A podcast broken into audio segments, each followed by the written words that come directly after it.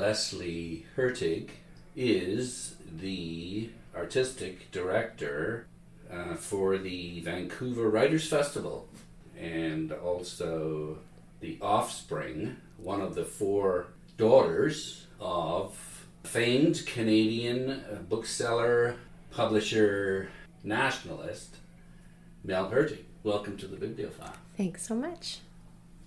We're going to talk about Mel's memoir called At Twilight in the Country, and I was most taken with how it begins. It begins with his brief encounters with three murdered Americans. Indeed, yeah. And uh, how he was affected by their lives and their deaths. Mm-hmm. Those are stories that we heard regularly growing up because they did impact him so much. Mm-hmm. And uh, in fact, my mother uh, recounted them as well. So, uh, whereas my father sometimes had the, he was a great storyteller, mm. very good storyteller, mm. and his stories would sometimes expand as the years went on. Yeah. But because my mother also told me these stories, I know them to be true. Yeah, and, and of course, the three are uh, both of the Kennedy brothers and Martin Luther King. So it sort of jumps right into that. And then we go back to his early days in uh, in Edmonton, and the fact that he set up a bookstore in Edmonton in the mid 50s. Mm-hmm. Yeah. And it became and was the only bookstore between concentrated on books. Yeah. Between Toronto and Vancouver. That's right. You could buy books back then in the basement of Sears or uh, Woolworths or whatever the department store was at the time. But there was no dedicated bookstore yeah. at that time in Western Canada. Yeah. And um, one of the things that I admire so much about my dad is that he came to his love of books and his passion for the country and all of the things that he was passionate about on his own. He uh, hated school absolutely detested going to school. He never told me this, but I think he was a dropout. I don't know that he graduated from high school. He skipped out a great deal. Um, but what he became on his own was a voracious reader. And what he was interested in was philosophy and economics. And he read every book he could get his hands on mm-hmm. on those two subjects. And uh, as time went by and professors started to uh, frequent his uh, his bookstore. He used to he used to hang out with them and, and have discussions with them yeah. and, and uh, learn that way. It's true. Yeah, yeah, he did, and he formed some very uh, original ideas from these learnings that he had had in in that bookstore. He yeah. learned a great deal in that bookstore. He first set up the bookstore, and he was one of the first to ever offer coffee in a bookstore yeah. way back in the 50s. That's right. they set up chess boards and they played jazz music. They had a record player and they'd play jazz and serve coffee and, and uh, kind of embraced that whole beat culture yeah. scene that was going on south of the border at the time.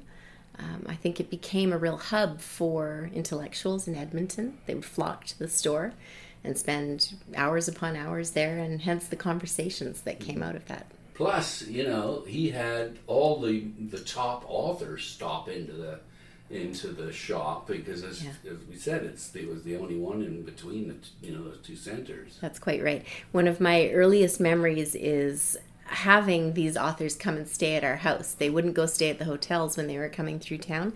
They'd come stay at our home.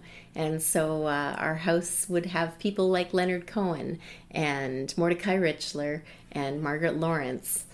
Visiting us as they pass through Edmonton. So it's no big deal for you to be hanging around with authors.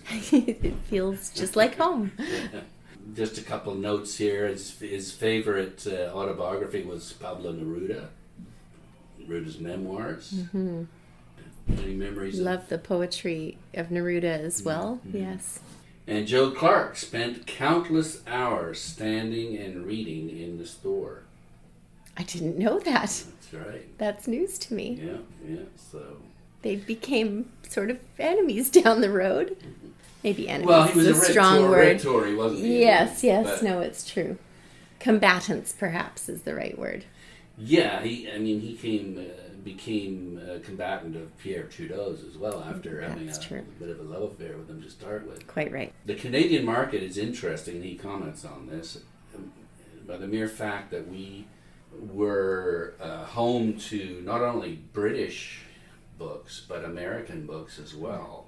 And he cites the figure of 65,000 new English language titles a year, and that title selection was the key for any bookseller who expects to survive. Quite right. Yeah. So, I shudder to think what that number would be today. Right. Um, but yes, I mean, I think um, a great deal of his nationalism came out of the distress over the fact that the books that he could offer in his store were produced in countries outside of, of Canada. Yeah.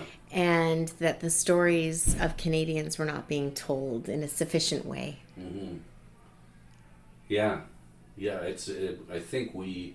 I don't know if it's a per capita number, or, but but Canada imports more more books per capita, I th- as I understand it, than any other country in the world. So the dean of Canadian booksellers, he he labeled Roy Britnell as saying,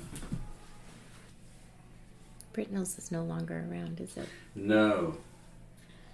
Uh, the year I opened my first store, Roy Britnell, then the Dean of Canadian Booksellers, said, I should not be surprised if Canadian publishers cream off in the neighborhood of 50% of book sales before booksellers get a chance at what's left. No wonder there were so few bookstores in Canada. That's pretty aggressive.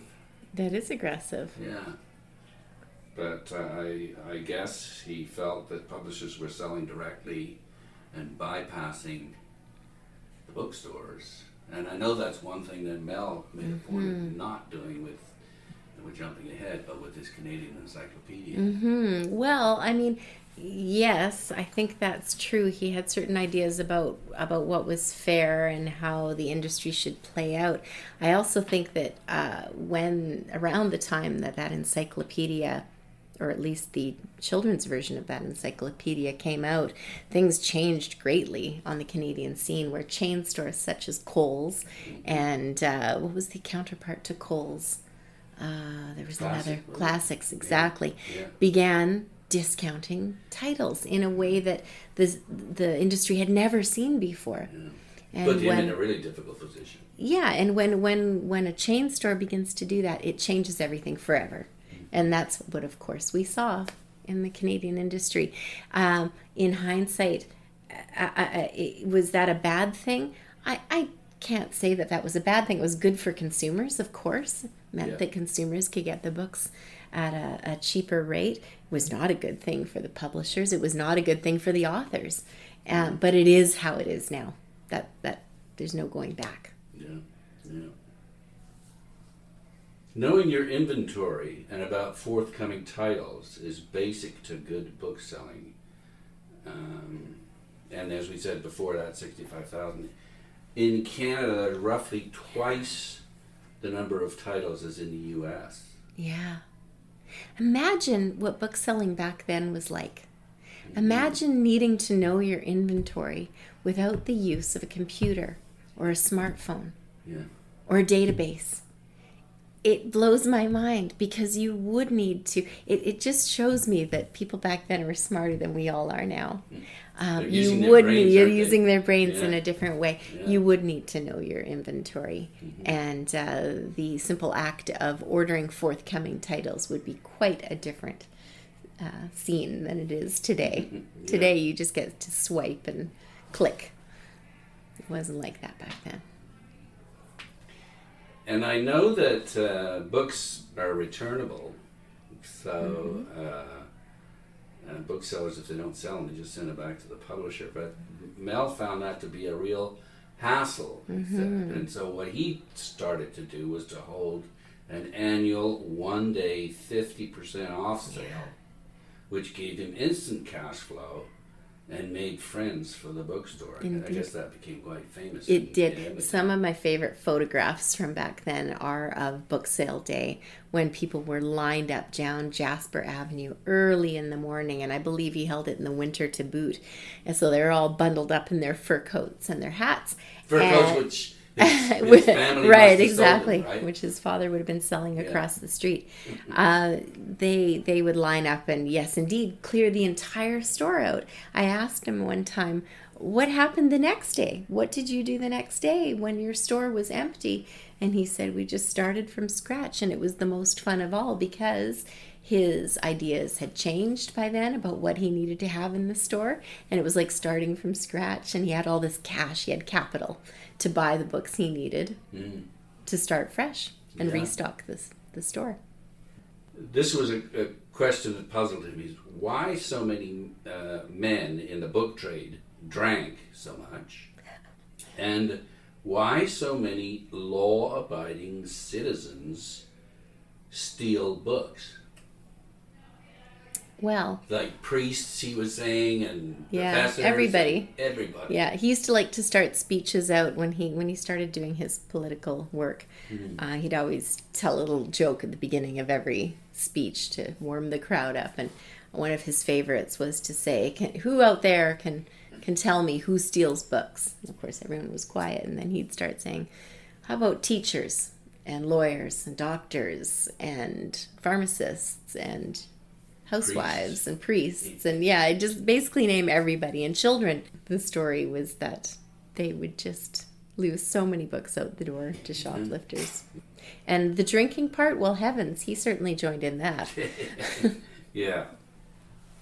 The uh, in nineteen, uh, at least according to the book, nineteen sixty seven, he began publishing Canadian books, and I think, I think within the first year or two, he said that he made more profit in that one year than he had in any of the years of 16 or 17 or whatever it was prior to that with uh, with the bookstore. So that must have made it's a good happy. business. I guess it did. I didn't know that stat. And uh, in 67 or thereabouts, he became politically active and supported Pierre Trudeau. Mm-hmm. And I think soon developed a disgust by the way that money dominated the decision making process, patronage. Yeah, that's true. He became very involved in the Liberal, Liberal Party. He became the president of the Riding Association uh, to begin with and did a lot of work for them, a lot of fundraising. Then he ran for the Liberals in his riding in Edmonton in 1972 and lost. Um, I think it was shortly thereafter that uh, a big disagreement happened over um, the way that funds are raised and used, um, but also over Oh, uh, the uh, Uh, committee. Uh, Committee for an Independent Canada was struck. As a result of this, it had to do with tariffs. As I understand it, he was really concerned about the fact that Trudeau did not a whole heck of a lot about foreign ownership. Yeah, of- that's exactly right. foreign So, ownership of you know Canadian. That's right. Companies and yeah, and, letting uh, Canadian companies be sold off. And that, of course, was a, a thread that carried him all the way through until his death in, in 2016. Um, the, the, it infuriated him that Canada would sell off so much of its best companies. yeah. and and he would argue and rightly so i believe that no other country in the first world would ever sell off that kind of canadian equity Yeah. uh, yeah. and canadian ownership I think the other thing that really upset him was the fact that Canadian banks facilitated this. yeah that's right there's something very twisted about that and um, Yeah. Well, it continues apace. it doesn't does It? yeah yeah so he became very disillusioned by the liberal party but didn't find a home elsewhere with the ndp Yeah. although he liked much of what they were doing, certainly not with the Tories. And and so then he tried to affect the political system by other means, by publishing books that he thought were important. Poverty disturbed him greatly through his entire life. Yeah. Um, the treatment of our indigenous people disturbed him greatly. He he did not understand why a country as wealthy as ours could possibly let people slip through the cracks the way that they have and they did back then. Well, and again, especially in light of the fact that uh, GDP was going way up and, Yeah.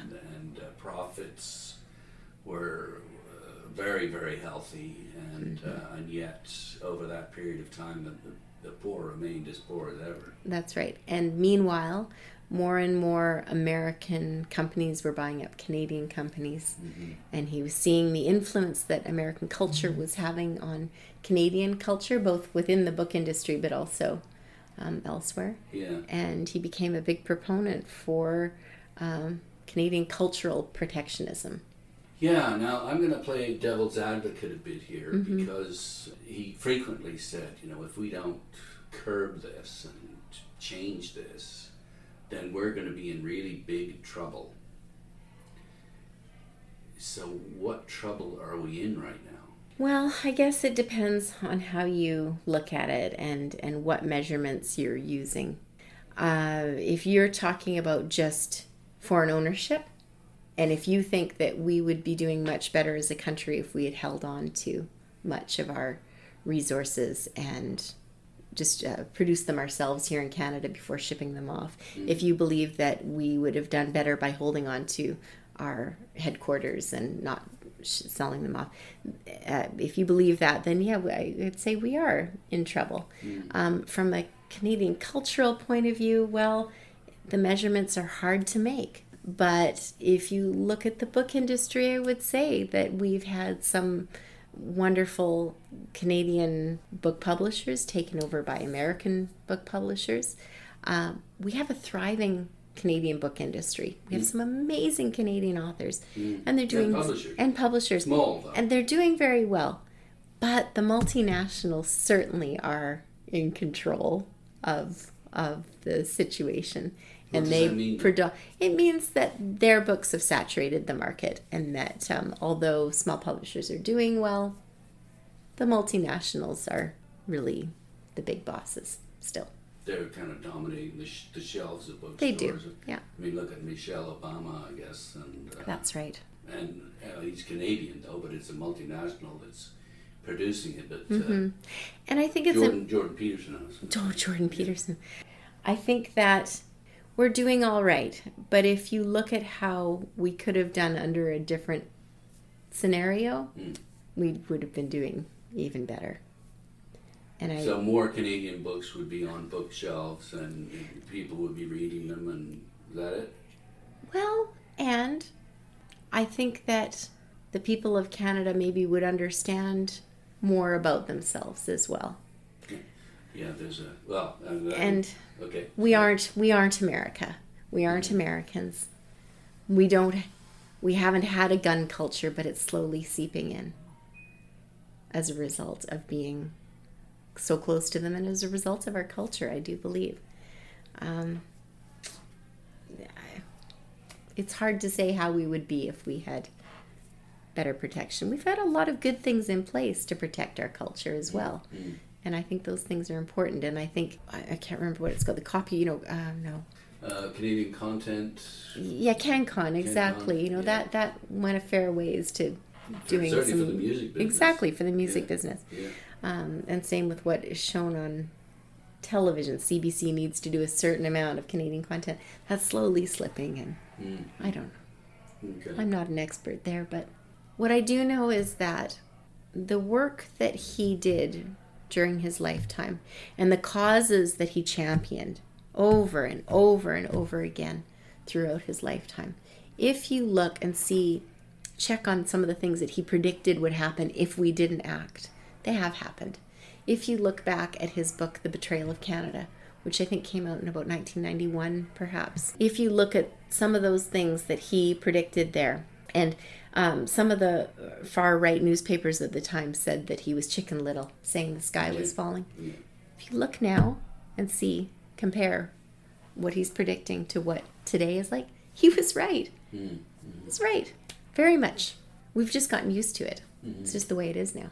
It doesn't mean it's a good thing. No, again, I think Canada or Canadian business and government has always sort of taken the easy way out and made the easy money. Mm-hmm. And Canadians have a pretty good standard of living, and uh, sure, there's unemployment, but you know, it's, it's a pretty good place to live, and so maybe there's just uh, people are happy and they, you know, they're not. It's not bad. concerned. I, I would say, and he would have said way back when, when he first published um, Harold Cardinal's book, uh, the one area here where we have got it wrong is with our the the Indigenous people of Canada and uh, the fact that lands have not been turned over and and there's a lot of wrongs that still need to be righted.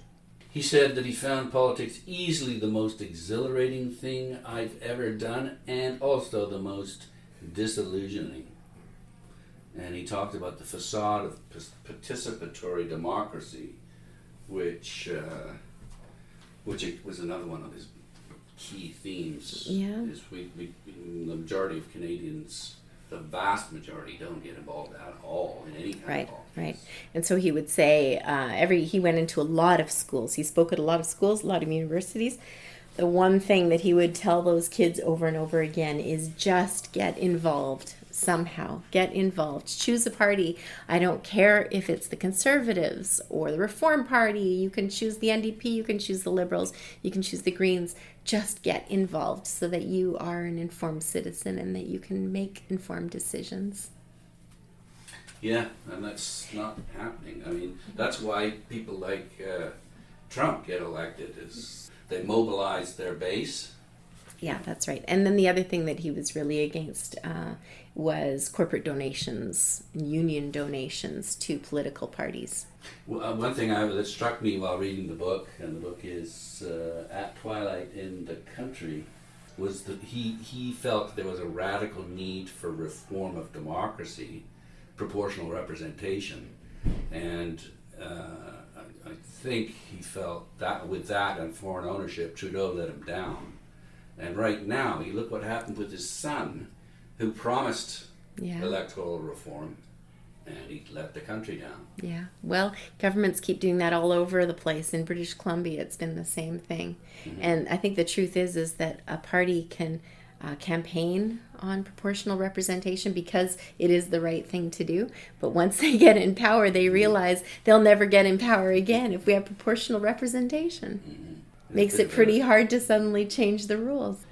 He got the he was very good at going and, and negotiating deals. He was very impressed with the publisher out of vermont and, and uh, japan charles tuttle. And he went over to japan and convinced him that uh, they should partner together and he should get the rights to their books. And that that resulted in some beautiful books that uh, solid, really well made books that Hurtig Press is, is is known for, and these are reprints of classic Canadian works of uh, history. I'm looking right now at 27 years in Canada West, or the experience of an early settler by Sam Samuel Strickland. And these are, yeah, as I say, they're they're lovely books. They're beautiful books, Mhm. yeah, and you can find them in a lot of the antiquarian stores across Canada now. Yeah, Um, still looking almost brand new. yeah, like this one. So this certainly is one of his legacies. Yeah, and and um, I think you know already that uh, he he loved to do public speaking. He was very good at doing public speaking, and he would go into schools and talk to kids. And he noticed very quickly when he go into these schools that the libraries were filled with periodicals produced in America, with history books produced in America that got facts about Canadian history all wrong, that called the capital city of Canada Toronto, that sort of thing. And it infuriated him and it made him want to produce more books for Canadians about Canada to try to educate them Yeah. about themselves. And that's what led to the Canadian Encyclopedia, which was his greatest achievement, I would say. That was Swift Current. That's where it struck him. There we go. And um, that publishing job, I know it was by far the largest bookbinding contract ever let in Canada. Uh, there were 150,000 copies of, and these are three three volume sets Mm-hmm. produced. And when you consider that a, that a bestseller is five thousand, it's just Yeah. mind boggling. It was mind boggling. Huge endeavor, many, many employees, and hundreds of writers across Canada being pulled in to write these short, concise articles for the encyclopedia. I have people today still coming up to me uh, saying, Oh, I, I wrote an article for your father's encyclopedia on sheep farming in PEI. He had to go out and find each individual who was the right person to speak on any particular topic. yeah, just talk about it. It's like an organizational nightmare. Yeah, and before computers, again, I have to say, actually, the very first computer I ever saw was in uh, their old warehouse at Hurtig Publishers. They finally uh, brought in a computer that would have been in 1981, perhaps. Yeah. yeah. and there's this massive behemoth uh, there chugging out papers. I don't know what exactly job was, but they did have a computer to help with this. And I know that they worked with the University of Alberta, and they had a big computer that helped them. There we I go. Think. Yeah. But, um, but we should mention uh, Peter Lougheed. Yes, who basically delivered four million bucks Indeed. to the project. yeah, And what I thought was so neat was that uh, maybe this is typically Albertan, I don't know, but they said, you know, because Mel was looking for a couple of million bucks Mm-hmm. from the province and maybe some the same from the feds. Mm-hmm. And someone said, no, we're, we're, we don't want them interfering with this. we'll do it all exactly. Yeah, the they came in and saved the day, Yeah. and that money allowed for one copy of the Canadian Encyclopedia to go into every school and every library across the country, Mm-hmm. which certainly helped with sales. He had trouble with the banks, though. He couldn't get a loan for this. Yeah. Similarly to- wonderful Canadian patriotic banks. Yeah, it that was infuriating he to was him so as well. Yeah, he was, of course. Yeah, it was the same answer he got when he tried to open his bookstore back in 1957. I want to open a bookstore. Why would you want to do that? They said. Well, I want to do that because there are no other bookstores in Western Canada. And it was the same answer when he went to the banks with the Canadian Encyclopedia. Why would you want to create a Canadian Encyclopedia? Because we don't have anything about ourselves yet. by ourselves. By about ourselves, exactly. Well, and there was also at some at one point, I'm not exactly sure where when this happened, but one of the big banks, CIBC, I think it was, decided to call in the loan, and he played politics beautifully because it was something to do with Robarts and the U of T Yeah, and the president of CIBC was going to announce this great grand enterprise to promote Canadian culture. And Right. Mel said, "How did it look to you and to that whole project if Right. I say you pulled the plug and put it on the front page of it?" Exactly. I forgot about that, but yeah. So he had to play hardball, yeah, and, but he- he succeeded. He was a good businessman that way. He was pretty tough. I'm gonna go see if Jan's here because oh, it's six Oh, sure. o'clock. So Oh, can I sure. bring Yeah. her in? Yep. Okay.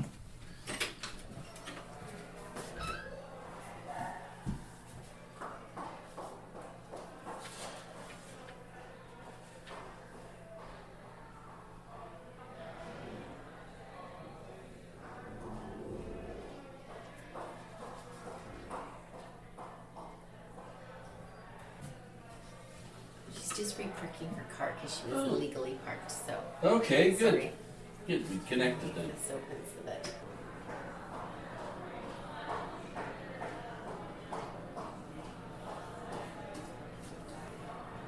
Well, what I'll do then is when she gets here, we'll we'll get into some of the you know, maybe some specifics about early books. and things like Sure, sure. Um, but in the meantime, uh, in the meantime, maybe I'll just read out. I want to read out something that he, he quoted Jack McClelland. I just want to. I just want to get this on the record, okay? Mm-hmm. this uh, this just gives us an idea of what what publishing in Canada was like in the fifties. Alfred Knopf uh, came to Canada in 1955, and he said he came to see if I can uncover some Canadian writing talent, which I don't expect to do. The country seems to be peopled with involuted and convoluted Englishmen who don't have much to say. and uh, remarkably, Knopf's words hardly stirred a fuss. In a speech the following year, the young Toronto publisher Jack McClelland spelled out the problems the publishing industry in Canada faced, starting with a relatively small English language population and far too few stores that sold books. As well, he said that overhead costs for sales and distribution are fantastically high, and paradoxically enough, nowhere else are so many different book titles offered for sale. As a consequence, the publisher interested in publishing Canadian books has had first to involve himself in the importation of foreign works. As more foreign works are imported, more Canadian books can be published, but because of the increased competition, relatively fewer Canadian books will be read. So that's the environment that Mel I'm not Started off. entirely sure things have changed. I was about to say that Uh, that the way things sounds are today. familiar Yeah. to me. Yeah. yeah. yeah. So, um, And you, these publishers, they need to buy foreign rights titles yeah, to sell in our market in order to fund publishing a book here. yeah, and again, Mel struck this deal. I, I, it was sort of a chance meeting with uh, I think the guy's name was Alan Boyd, with uh, the Guinness Company, Ah, right. and so he got the Mel got the rights to publish the Guinness Book of Records. That's right. He brought Guinness Book of Records to Canada. Yeah, Yeah. yeah. I forgot about that. That paid for A quite a few of the titles that they published. Yeah. Um, but uh, he did that for quite a few years. Mm-hmm. And then they pulled the plug and he had no idea why. And uh, that kind Hmm. of, I know that upset him. I'm afraid I don't know much about that piece of history. I do know that he went on to publish uh, a glossy book on ABBA, Okay. which made us all laugh, and and uh, we didn't quite understand how it fit within the other titles he was publishing. Yeah. But it made him a great deal of money, so that he could then fund other books that he was doing. Just like all the best publishers, really. I suppose. Um, yeah, you got to publish stuff that sells in order to do the, the stuff that doesn't, the important stuff that doesn't sell. Yeah. Hmm. Okay. Okay. Nigel, this is Jan Walter. Hi, Hi, Jan. how are you? Very well. Nice to meet you. And you?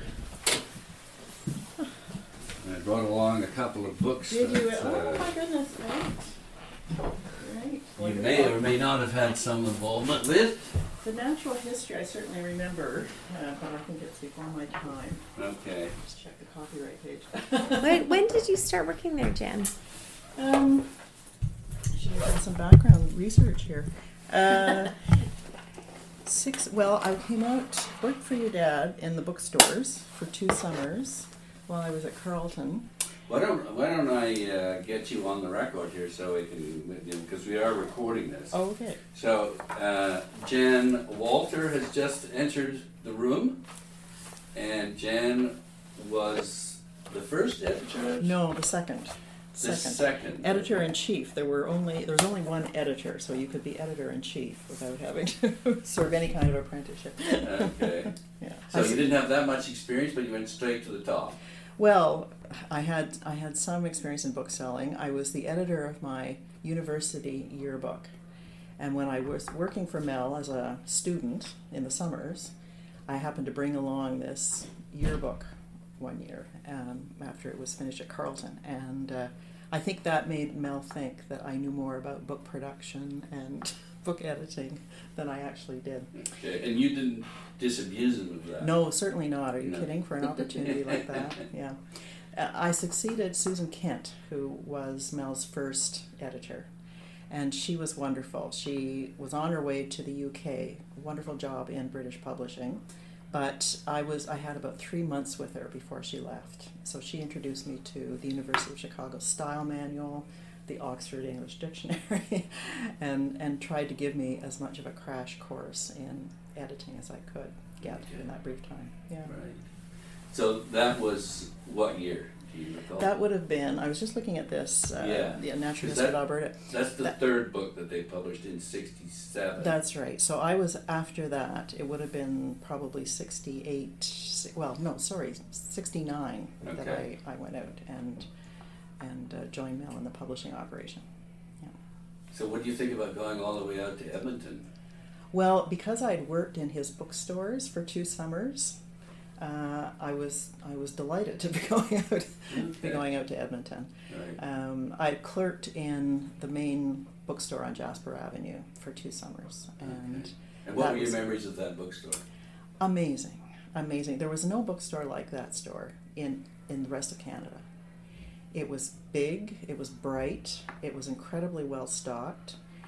Uh, the major sections were arranged by publisher, if you can imagine. Uh, so all the anchor paperbacks were together, all the penguins were together. You know, all- that must have looked lovely. well, it was an education in publishing. Yeah. You learned the imprints, you learned the publishing companies, you learned what they did. Which is what we're trying to do with this podcast, Aha. is to, to talk about uh, specific publishing houses and Mhm. all of the work that they've done and who was involved and that sort of thing. So Good, good. well, you, for picked a good one. here. Yeah. okay, so 69. So perhaps you could uh, just recount some of the, the, the more impressive, important, uh, beautiful books that uh, you might have been involved with uh, early Well- on or throughout your career. Gosh, there were there were so many. Mel was um, the Alberta Natural History. That's sort of one specialty that Mel had was uh, Western history, Alberta history, Mhm. um, and he published a number of wonderful books. Andy Russell, who was a very well known naturalist, um, he published several books by Andy. I can remember uh, J.G. McGregor and Tony Cashman, historians who did books on Alberta and Edmonton history that were very well received. I see you have one of the Canadiana reprints. Th- those were great fun to do. They were amazing, amazing project to be involved with. Why, why were they so much fun? Well, they were fun because first of all, Mel would find the books in Yeah. in antiquarian He, catalogs. yeah, he started to collect and That's right. get really That's interested right. in that. So he'd have the catalogs from the rare book dealers, and he'd Mhm. pour over those catalogs, and that too was an education to to learn about early Canadiana, Mhm. early early books published about the country, and then he'd have to find uh, a copy of an original edition that was in good enough condition to be reproduced. So how back then how'd they reproduce it? Did you just have a typist or did Oh they no no it no or no! These did? were these were photographed. They were done in Japan. Uh, oh where yes they with could the tut with Tuttle. Tuttle, that's yeah. right. Uh, where they had the technology. This is how many years ago is this now? where they could photo photo reproduce them very faithfully, of course. The maps, the illustrations, and then put them together in you know beautiful bindings. They really are, Yeah. and they're solid. I was saying they, Yeah. they look how this is That's right. They were sewn. They were all sewn. Gorgeous cloth. Works of art. They were really beautifully done. mhm. And Mel was able to print these in relatively small print runs. yeah, uh, fifteen hundred I think. that's you, right. Mentioned. That's right, but still sell them at prices that libraries could afford, schools could afford. Uh, looking for the cover images was was fun. Uh, You know, I can just I remember working on one of the Franklins and uh, Alexander Mackenzie. These were quarto size. These were large, very large books, Mhm. and they weighed a ton because they were on such good paper, and um, so they were just beautiful, beautiful things to be involved with. But then we did, you know, there were uh, again in the history area, in the um, uh, the political area, which I'm sure you've talked about. They have to some extent, yeah, Yeah. and his sort of lifelong crusade against American domination of uh, Visions 2020, yeah. So um, all books all about the future of the country um, that people in Toronto weren't doing, um, which was again a, an eye opener for this Easterner to know that you could have a national bestseller Yeah. outside of Toronto. That book, The Yeah. Unjust Society, Yeah. I think was one of Yeah. the jewels in, in that crown. Very Yeah. important book that nobody in Toronto would touch. And Mel took that title and introduced it to Canadians, and it Mhm. became, I think it became a bestseller. It was for sure. Very much Yeah. a thorn in the side of the Trudeau government. Well, time. yes, a direct slap in the face, really, Mhm. to his just society. Mhm. Yeah. That's right. And the New Romans, which was another very controversial book about Canadian relationship with the United States. With a lot of well-known Canadians Yes, contributors. in. Yeah, kind of an exactly. anthology or. a- That's right. So to be publishing those books and getting on the cover of Maclean's or getting your books reviewed in, you know, the Toronto Star and the Vancouver Sun, it just that was that was a remarkable experience, and I could never have had that in Toronto. If I had gone to Toronto and tried to get into publishing there, I would have been, I'm not sure what, a clerk in the production department for five years before I'd have a chance to to see these books, you know, how books are made like that. So your role was as what? But what specifically did you do with Well, uh, the editor in chief title um, covered a lot. You were involved in, you know, the manage, the sort of managing editor, just overseeing the production of the book, Mhm. making sure all the bits and pieces came together at the same time. Mel Mel was doing the budgeting, but you'd keep track of budget items, of costs as they were going along. There was the actual editing, although we had a number of freelancers who did editorial work for us as well. But uh, I was allowed to do some editorial work. I wrote the ads for the books for Mhm. Quill and Quire or or uh, in the Edmonton Journal. Mel was very he had a uh, as a bookseller he always had a spot in the Edmonton Journal. I think it was page two, top left hand corner. Perfect real estate, and he had a very very consistent style. And it was the editor's job to write those ads every week, either for a, a Hurtig book or for some other book that was in the store. That was the that was the other thing, which maybe Leslie's explained. Mel ran the publishing company out of the back of the bookstore in his office, and the editor Susan first, and then myself, we shared an office that was a fraction the size of this room. Right, it was very small. Two desks, one telephone, and that too just to be sitting beside Mel and listening to his telephone conversations or whatever. That too is just invaluable. That was my best education was sitting and listening to Mel's telephone conversations. I would just sit outside his office. Yeah. He'd shut his door Yeah. when he needed to get work done. Yeah. But when I would just sit as a kid and a teenager outside his office door and just listen to the conversations. Well, he, uh, he was very smooth and uh, he was uh, persuasive, right? And He was uh, confident and confident. persuasive. Uh, any any books that you're particularly proud of having produced? It's funny when you think back. I, I only think of the mistakes I made, and I Mhm. remember um, there was a, a Tony Cashman book. Was it an illustrated history of Edmonton or Alberta? Isn't that awful? I can't recall. But there was a glaring mistake in it that I did not catch. Not a grammatical or style mistake. It was a historical mistake that I should have known better. the factual The mistake. fa- a factual mistake. And this was a book that I know Mel um, hoped to have adopted in the schools. So when this was discovered, and I can't remember how it came to light, uh, we thought we better do uh, have some, you know, have another reader and do the fact checking that yours truly and perhaps the author too should have done. Um, and there were several things in there, so Mel made careful note of all of these for the second printing, made sure they would be corrected. And I remember him sitting me down. I thought, this is it. I'm going to be sent back to Mhm. Toronto, Ottawa. He just said, What have you learned, Janet? And so, well, yeah, I had learned a great deal. Mhm. He just sort he, he left you on your own to do the work. Mhm. And then if if there was a problem, you, you addressed it, you dealt with it, and, and then you moved on. Hmm. He was a very good boss Mhm. in that respect. How many years total did you did you About spend? five years. Okay, and, and, And those were those were interesting times. It was during that time that Mel sold his bookstores, ran for Parliament. Um, that was another period when he was when he was running for Parliament. He had to rely on Agnes Primrose to sort of the operations manager to keep the publishing going. To and I was looking after the books, making sure the list got out uh, that year. Um, so again, he he left a lot of responsibility on his employees' hands. And if we screwed up, he drew it to your attention. He made sure you wouldn't do it again. but th- that was those were yes exciting times to be working with him. Uh, I'm pushing a little bit because I, I collect books. I, Mm-hmm. uh, is there anything that stands out that you think is wow? This is a this is a really uh, lovely book to Well, possess. I The mean, I, I, I, I like a lot of the reprint series. I think are uh, those are the one I still have those on my shelf for Right. sure. This is a lovely book. This was beautifully done. and this again is The uh, Natural History of Alberta. Um, Edith Fraser's books, Andy Russell's books, Duncan Pryde. He was someone that that published a book on the Arctic. Now Duncan was a great storyteller. Um, but he had been a Hudson's Bay trader, so he was writing about the North. And again, Mel was well ahead of his time mhm. in, in writing about the North.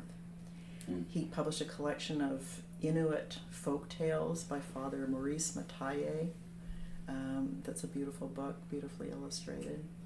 Um, we published one, one or two books by Peter Gzowski that were huge bestsellers. And I know Yeah. David Shaw. Yeah, David Shaw, right? He won an award for one for, for was This it Country in the Morning, I think. Right. Yeah, it was so imaginative. It was unlike anything that we'd seen before. His titles coming out of the north were, I think, quite unique at the Yeah. time. So he did a series called Tales from the Igloo Yeah. And more Tales from the Igloo, which featured Inuit uh, artwork as well as traditional Inuit stories. Yeah. told by Mhm. indigenous people. Do you know much more about David Shaw? Um, we've ke- we kept in touch for a while. I when I did uh, move back east, I was in publishing in Toronto, and David did some work for me there. He loved music. He was very Martha and the Muffins were his big passion. Which? Martha, Martha and, and the Muffins. Muffins, yeah. Uh, Do you know David? I don't, but uh, I I know him because of his work with M&S Yes. and with uh, Yeah.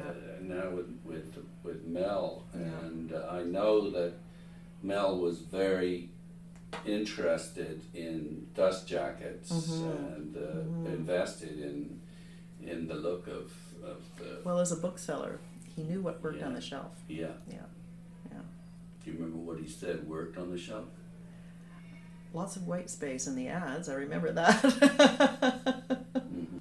Oh gosh, I wish I could remember some of the conversations we had about jackets because they were very important. Uh, we talked about the um, Canadian Encyclopedia, which uh, really was his um, most important accomplishment, I think we've agreed. He got the Order of Canada and he got all four daughters in. I know he kind of lobbied to get you guys all in on that ceremony. That's right. That's pretty nice. it was. That was a lot of fun that trip. Mm-hmm. We got to go to Ottawa and to Toronto, and he took us and Oh, great. showed us all the sights and hmm Western girls out east. It was a good, good deal of fun. Do you think he was disillusioned at the end of his life, or disappointed, or fulfilled, or how would you uh, describe him? He was to the very last day a person who never looked back with regret on anything. Mm. And while he was disillusioned with the way that things had gone in politics, goodness knows those years of Harper's government did damage to his soul and possibly his physical self as well. Um, he passed away at a time when Trudeau had just come to power. And while he was not a card carrying member of the Liberal Party, I am guessing that he voted Liberal in that last election. He would never tell me. I don't know. But he had a bit of optimism about the way that things were moving and, and I think that was because they were moving a bit more to the center again. Mhm. Here, anyway, not down south. Not down south. But but he didn't he wasn't alive for the Trump. He would not believe. Oh, He would not believe Yeah, that. Mm. I'm glad that he wasn't here to see that. yeah. I it really is a great accomplishment. though, All the work that he did to get Canadian history and into schools and into the you Yeah, know, and living his rooms. his whole his whole life he had to push against people telling him no. Whether it was no, you can't open a store, that's ridiculous, or no, you can't have a publishing company centered out of Edmonton, Alberta, that's ridiculous, Mm. or no, your ideas about um, Canadian sovereignty are ridiculous, and here's why. He continually pushed back on that and proved himself, I believe, to be correct in a lot of cases. And he was never bitter about his adversaries. He just kept moving forward. And in his in his final years his final days even he told me dear i have no regrets. I have no regrets about the work i've done. I feel he felt very good about his life and he knew what he had achieved. He achieved great things Is there a bibliography of the Hurtig uh, Publishing Company? yes in alberta university of alberta archives has a full Have they got a full run plus they've got a bibliography? yes i believe so Yeah. Okay, so we have to go out to Alberta. yeah. I hope that one day somebody will, you know, write a bit more about him because I do think he is uh, quite an individual, quite a character. A But he wrote a lot uh, himself. He, there, how many books did he publish? Mm, I think he wrote five or six books. hmm And he wasn't upset about where Canada was when he died. Well, he wasn't happy about it, but he wasn't bitter. I think that that's maybe the difference. Mm. He was never happy with the way things were going. And more and more to this day more and more canadian companies are being sold off and and our resources being depleted and the environment being raped. I mean it's it's a terrible situation. But he could see the positive things that were happening as well. Truth and reconciliation that is a step forward not a step backward. So that's positive. On the day that he passed away, Trudeau announced the um, investigation into missing and murdered women, which we now know has not gone the way that we hoped. But at the mm-hmm. time, that seemed like a step forward. Mm-hmm. So he always believed in taking steps forward. As Jan said, learning what have you learned from this? Now let's move forward. Mm-hmm. That was sort of his philosophy, I think.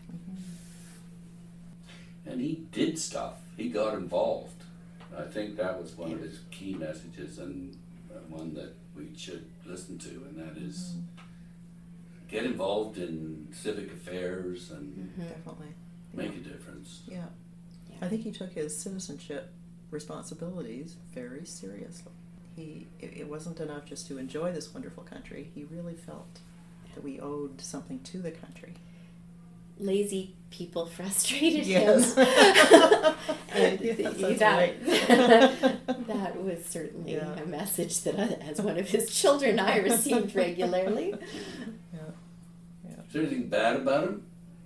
Oh, sure. Of course. What was the worst thing about him? Well, he, he had a good ego on him. Absolutely. Mm. He was funny, though. He had a really good sense of humor. I'll say that. I'm not the right person to tell you what his faults are. No, were. no, no. What about you, Jan? Well, I guess yeah. I guess maybe the Canadian thing is you know you don't you don't uh, rise too much above the crowd, the mob. And I do remember when he would go, he was always speaking, constant speaking engagements. Right, you would know this as as a daughter. He was always traveling and uh, going out and giving talks, giving talks. And he'd come back. He had a big map in his office of you know big map of Canada and he put a pin wherever he had spoken. And don't think we weren't all tempted to rearrange those pins from time to time. Mhm. He'd always come back and say, just gave the best speech I ever gave. right. Yeah. Of course, and often we were publishing the best book he'd ever published. Right. 'cause, right? That's right. That's there's a line there. It's a you know uh, authors are asked you know what's your favorite book. Well, it's the book I'm currently Yeah. working on. Yeah, that's right. That's Yeah. right. He, his enthusiasm, Mm. I would say second only to Jack McClelland, his enthusiasm for a new manuscript or a new book And oh, yeah, of course, it'll be the best thing we've ever published, or the greatest account of such and such, or whatever. But you know, he was often right. They were the best titles in their field, or they were something really unusual. You know, Mhm. even Toast to the Bride, right? Yeah. One of his very early titles that he did by a um, Edmonton author named Merv Houston. Was he a dentist? Anyway, Merv Merv was a great public speaker, and I don't know whether the book started with Mel or whether it started with Merv, but um, it was a book called Toast to the Bride. It was like toasts to make on special occasions. Yeah. And that book sold for 25 years, as long as the publishing company was in business, I think. That book just went out the As long as door. people were getting married. That you know, or whatever, yeah. yeah. So that, so yes, he did all of these very important books too, but he he knew the marketplace, he knew what people needed to read in, in all kinds of areas. And again, that's a sign of a, a publisher who wants, knows how to survive. Yeah. Yeah. And uh, I don't know, is it Avie Bennett? Avie Avie. mhm. bought bought the, the, the company. That's right. That's right. Avie owned McClelland and Stewart. He bought the encyclopedia because I, I think by that time Mel had he was devoting himself totally to the encyclopedias. I remember going out. I was between engagements, and uh, I went out and sort of got the last of Mel's list through production because he was he was totally dedicating himself to the encyclopedias. The junior encyclopedia I it was on the horizon or had been published at that time but yeah, that's um, so there was the backlist, and then there were was the encyclopedia. I think Avie Bennett has been a bit of a rough ride for him. Well, But he, he just- passed away, you know, two years ago. Yeah. Yeah. You know, although he may have turned over the McClelland and Stewart to the Germans, he enabled M&S to survive for another 10 or 15 years. And he, Yeah. he helped out uh, Mel, too. It's not... I mean, he, he had his own personal agenda. Right, right, yeah. Um, well, uh, keeping the encyclopedia available Mm. and alive is is yes something for which uh, a debt is owed, no question. The disposal of McClelland and Stewart at the end of the day was sad, very sad for a lot of us who had worked in Canadian publishing below these many years. Yeah, sad and a little bit uh, unsavory. Somewhat, and uh, yeah. For, again, for, I, I would say for people who, the Scott McIntyres of the world or the Anna Porters of the world, people who had worked in Canadian publishing and had, uh, you know, had ha- had to mortgage their houses, Mel among them, I think, um, you know, uh, to to keep their operations going. And then at the end of the day, to watch something like M&S um, become a not a tax benefit exactly, but uh, that was how it was done. Well, yeah, a way to get government grants, big time. Yes, although the grants, you know, couldn't save M&S. Uh, No. they weren't. Uh, they were never enough to sort of float that big a boat. Anyway, it's Yeah, yeah. So, um, just then finally, what's up with the Canadian Encyclopedia today? well, it's Historica, right? Yeah, it's owned by Historica and Yeah. they keep it running online. It seems to have a fairly good presence Mm-hmm. online. I get regular Mm-hmm. um, updates via, I think I'm on Facebook or maybe Instagram with them, where I get Yeah. today in Canadian history. right. So but it's still everything's alive gone digital. Yeah, Yeah, yeah. as an encyclopedia would Yeah. do in this day Yeah. and age. Good. Yeah. So it's still alive. It is still live online, and I still see sets of them in people's homes. Yeah, that's Right. right. I, that I mean, you've talked about the encyclopedia probably already. So, but that is a that is an amazing, an amazing thing. Um, that Well, is well- in so many homes, and so many kids would have been exposed to that at a young age. Um, it's really remarkable thing. Well, thank you for uh, sharing your. Any other thoughts? Do you have any thoughts that you want to sh- finish with? Well, just that uh, I'm I'm glad that you are giving Mel some attention. He deserves it. He deserves it. We we owe him a great deal. The country owes him a great deal. So get out there and start buying up some of those books in the antiquarian bookstores. Well- and admiring them. right. And, and getting involved in politics. That'd be another way Yeah, to. buy Canadian, Exactly buy right. Canadian books and vote. That's right. That's right. Yeah, those are the two. yeah, yeah. Well, thanks for sharing your thoughts about your father, your unbiased thoughts. Thanks, Nigel. I miss him every day. I still go to phone. The, today, I came out of a meeting and I had this. Oh, I need to call Dad. Oh, damn it! I can't Yeah. call Dad. mm, I miss him too. The, the industry misses him. Someone with that energy mhm. and vision Yeah. And stubbornness. Yeah, it's true. Outspokenness is true. Right. Shared his opinions. I like that. I like a person who shares their opinions Yeah. and it's Passionately respectful. too, Yeah. right? Yeah, yeah. but he was also he loved a good debate. So he had Mhm. lots of friends who were conservatives, uh, who were Tories. As long as they would engage in a good back and forth, Mhm. he that was a good thing. Mhm. Yeah, Yeah. and he admired them and res- respected uh, many many friends who Mhm. who he didn't agree with politically, but it was that debate and the the intellectual Mhm. thought that went into those conversations that he really liked. Are any of his speeches on YouTube or anything like Yeah, that good? Okay. yeah, lots Because he videos. was a mesmerizing Mhm. speaker. Mhm. I, I would like I wish that there were more from when he was younger. So a lot of the Mm. older ones from you know when he was touring with the Truth About Canada. Mm-hmm. Um, those earlier ones when he was touring with uh, Betrayal of Canada. Those are the ones I'd really like to Yeah. hear. Barn burners. Yeah. Mhm. Yeah. Yeah. Definitely. Well, thanks, uh, thanks again uh, to Nigel. Leslie Hurtig, who is the artistic director at the Vancouver Writers Festival, and Jan Walter, who is. Happily retired in Kingston. Thanks again.